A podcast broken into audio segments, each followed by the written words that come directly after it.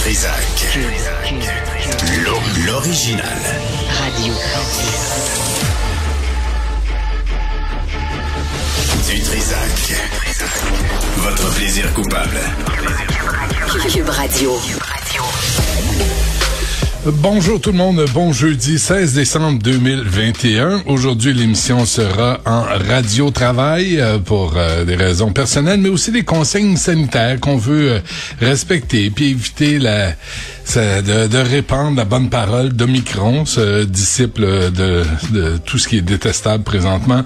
À midi, à midi pile, on aura le sénateur Pierre-Hugues Boisvenu pour commenter ce, cette, ce sort réservé au père de la fillette qui a pla- plaidé coupable en catimini, euh, hein, pas, il a pas fait trop de bruit, à une accusation de séquestration. Petite fille de 7 ans qui est morte, on le sait.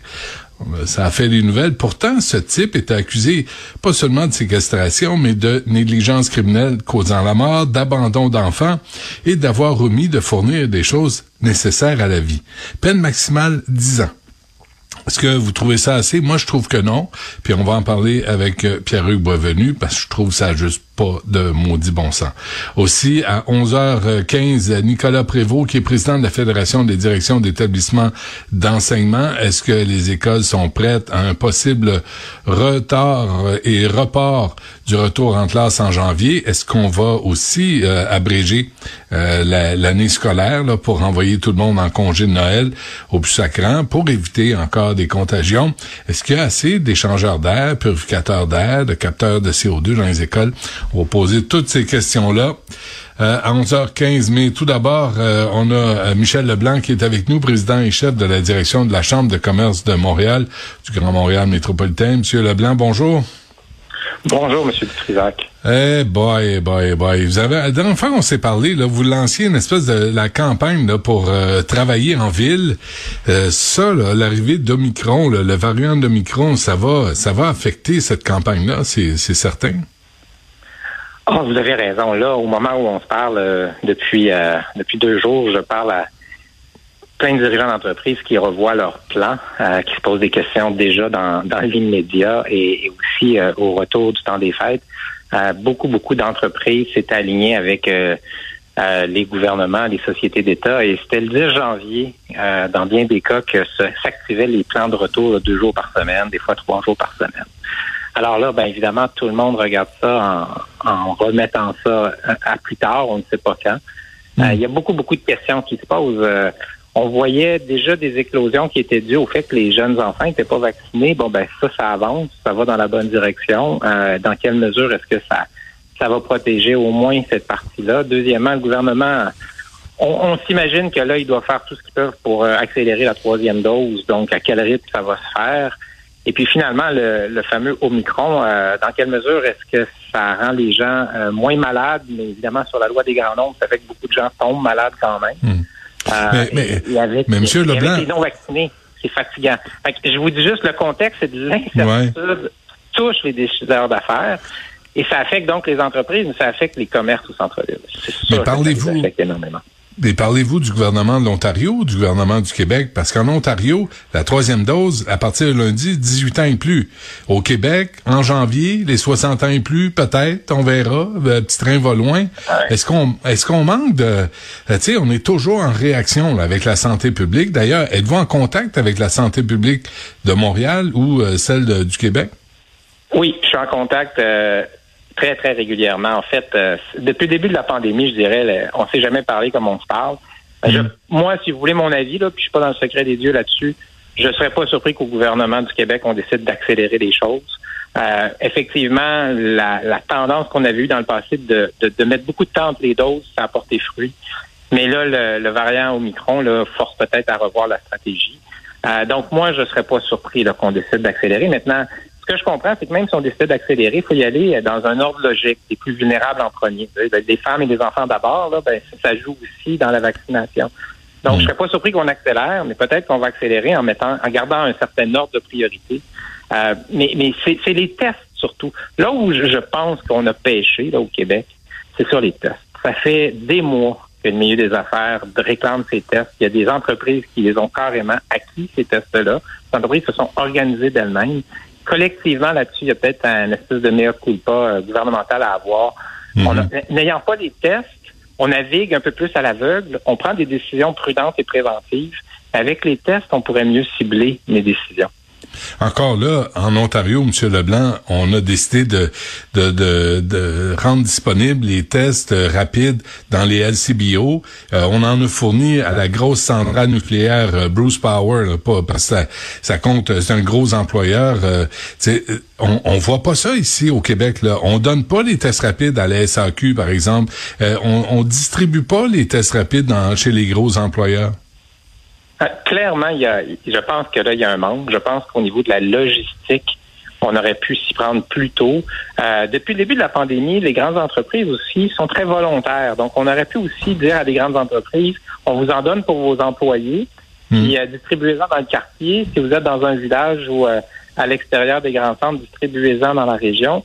Il y a toutes sortes de façons de faire en sorte que les tests soient disponibles pour tous. Donc, de ce point de vue-là, c'est un peu comme les masques il y avait une décision à prendre. On a tardé sur la décision des masques à l'époque. Je pense qu'on a tardé sur la décision des tests. Je pense qu'on est en train de la prendre. Et, là, ben, l'idée, c'est qu'on s'équipe pour avoir la meilleure information. Parce que présentement, les entreprises, je vous dis, là, euh, évidemment, en usine, on maintient des, usines ouvertes. Il n'y a pas question d'arrêter l'économie comme il y a deux ans. Mais assurément, pour ce qui est du centre-ville, euh, dès qu'il y a des réunions qui étaient prévues cette semaine, euh, il y a des conseils d'administration, on est en fin d'année. Tout ça en branle-bas de combat se met à, distance et, ça complique la vie de tout le monde. c'est pas des farces. Avant l'arrivée de ce variant Omicron qu'on déteste, euh, tout le monde en ligne, on va se, on va se permettre de le détester. Mais comment s'enlignait la période des fêtes là? Comment ça allait là? Il me semble que ça, ça a pris, ça a viré bout pour bout en, en dans dix jours. Euh. Vous avez raison. Moi, ce qui me frustre le plus, c'est qu'on le voyait, nos indicateurs. On était rendu à 61% des répondants à nos sondages qui disaient, nous, on a repris le travail en présence de façon très hybride. Donc, ça voulait peut-être dire une journée par semaine, même une journée par deux semaines. Mais 61% étaient rendus, 29% étaient rendus à temps plein. Euh, maintenant, dans les tours, c'était encore faible. C'est pour ça que le 10 janvier, c'était un... Je, je m'attendais à ce que en janvier, on s'aperçoive qu'au centre-ville, vraiment, ça a changé. Et hmm. là, ça aurait été après ça une progression constante durant le printemps vers euh, le mois de mai, là, quand il va faire beau, puis les gens vont avoir envie de, venir au centre-ville parce qu'il y a d'autres raisons d'y être. Donc, on était dans cette trajectoire-là. Là, ça nous fait un, frein brutal. Est-ce que c'est un frein qui va durer? Euh, on ne le sait pas. Mais si on est un commerçant au centre-ville, je vous le dis, présentement, on est déjà très serré dans nos liquidités. On s'est souvent endetté. On a des enjeux de main-d'œuvre. Et là, on se dit, mais mon Dieu, après le temps des fêtes, là, ça va avoir l'air de quoi en janvier, en février? Euh, c'est très dur. Très dur. on se parle, on se parle même pas des restaurants, là, vous et moi. Là. Il y a les, les hôtels, les agences de voyage, euh, ce, ce, ne sont que des mauvaises nouvelles, une après l'autre. Euh, il y a le 14 janvier. Le 14 janvier, je voyais sur le site euh, de la Chambre de commerce, vous aviez prévu un petit déjeuner causerie avec Pierre Fitzgibbon. Euh, allez-vous allez-vous maintenir ce déjeuner-là ou, vous allez attendre un peu pour voir? C'est la question du matin. On se la pose ah nous-mêmes.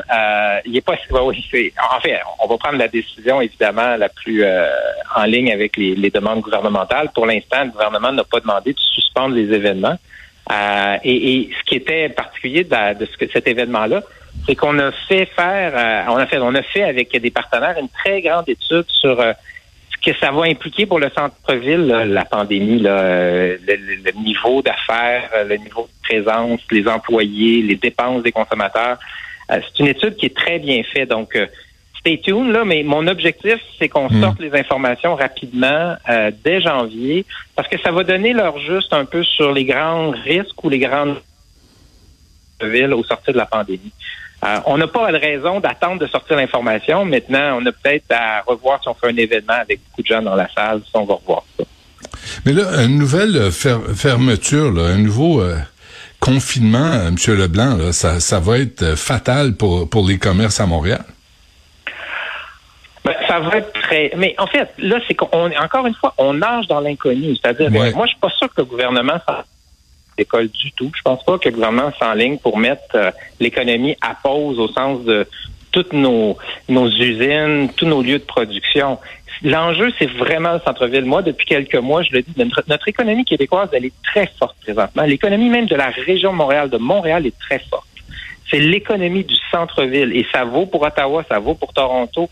Ce sont ces centres-villes qui, normalement, fourmillent de gens. Et là, c'est pas le cas et ça dure depuis très longtemps. Alors, donc, dans les faits, je suis pas inquiet pour notre économie en général. Je suis inquiet, encore une fois, pour la dynamique centre-ville. Et si les commerces ferment, ça rend les lieux libres. Ça fait en sorte que c'est plus intimidant et des fois, c'est beaucoup plus difficile de refaire Ouais. Êtes-vous euh, êtes-vous en contact, euh, M. Leblanc, parce que là, je constate, tu sais, on, on, je vous parlais de, du gouvernement de l'Ontario qui prend des décisions, la santé publique en Ontario prend des décisions, toutes les provinces prennent des décisions, euh, tu sais, indépendantes, indépendamment les unes des autres. Est-ce que vous, les chambres de commerce, est-ce que vous vous parlez?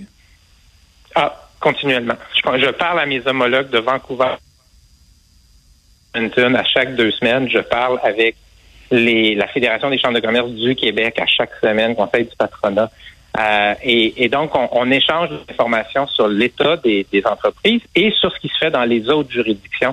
Et, et, je vous dirais, quand je me compare avec les autres grandes villes canadiennes, euh, on a un gouvernement ici qui est très actif sur euh, le centre-ville. Euh, hmm. mes, homologues du reste du pays m'envient. Là. Euh, je parle pas de point de vue santé publique, mais de point de vue de développement économique, de décision économique. Euh, au Québec, on, on bouge vite, plus vite qu'ailleurs au pays. Bon, là, y a, on annonce un, un, important point de presse du gouvernement, du premier ministre Legault à 18 heures ce soir. vous vous attendez à quoi? Ben, je m'attends à euh, le chaud et le froid. Je pense qu'il va y avoir une tentative de rassurer les gens euh, parce que là, ça donne l'impression que on va tout refermer. Puis je pense que le gouvernement ne veut pas ça. Je pense en même temps que le gouvernement pourrait annoncer qu'il accélère la distribution des tests et possiblement qu'il accélère la vaccination de la troisième dose. Je n'ai pas d'informations privilégiées mm-hmm. là-dessus. Mais ça tombe sous le sens, voyant comment on le fait dans d'autres juridictions. Je m'attends à ce que euh, ce soit le cas. Peut-être un message sur les parties de Noël, notamment les parties de bureau. Euh, il y a beaucoup d'entreprises qui ont ces parties-là. Puis là, c'est encore une fois essayer de maintenir l'équilibre parce que la santé mentale, elle est importante. Et présentement, là, les, les rencontres, moi, ce que j'entendais de la part des entreprises qui ont déjà tenu leur rencontre, c'est à quel point ça fait du bien pour le moral des troupes de fêter ensemble, de rire ensemble, de retrouver un petit peu de normalité dans les relations légères au bureau. Alors, c'est encore mais, mais tout le monde, tout le monde. Ouais, mais tout le monde est d'accord avec ça, M. Leblanc, là, sauf que si pour un party de bureau, euh, t'en as 20 ou 30 là, qui, euh, qui sont contaminés ou euh, ça, ça va vite là, avec cette saloperie de Micron, est-ce que ça vaut la peine? Ah, vous avez raison, vous avez raison. De l'autre côté, s'il y en a deux, trois qui tombent en dépression ou quatre, cinq qui démissionnent parce que finalement, c'est tout ça. Là. On est dans, ah oui, on est probablement dans le, c'est ça. C'est une décision qui est, qui est, difficile à prendre, mais effectivement, la santé physique, c'est probablement celle qu'on va vouloir protéger en premier. Mais mm. on est dans les zones où là, il y a de l'épuisement mental et ça touche les collègues, ça touche les dynamiques de bureau. Euh, donc, ça, ça prend tout ensemble pour prendre la meilleure décision. Bon, j'aime travailler au centre-ville quelque part en 2022, hein? On est d'accord, on est d'accord. C'est une cible mouvante encore. On est d'accord. On l'a pas, on l'a pas vu venir. Hein? On, on personne l'a vu venir. Là. Ce qu'on vit présentement, là, sérieusement, euh, on se fait parler, je pense au début novembre. Vous nous annonciez ça. Vous, tu sais, il y avait une réelle intention de ramener du monde dans le centre-ville, ramener les, les, commerces, ramener les gens, les clients pour aller dîner en, affaires. Vous me l'avez dit, peut-être pas cinq jours par semaine, deux trois fois, c'est déjà bon pour les restaurants. Et là, tout ça s'effondre. Oui.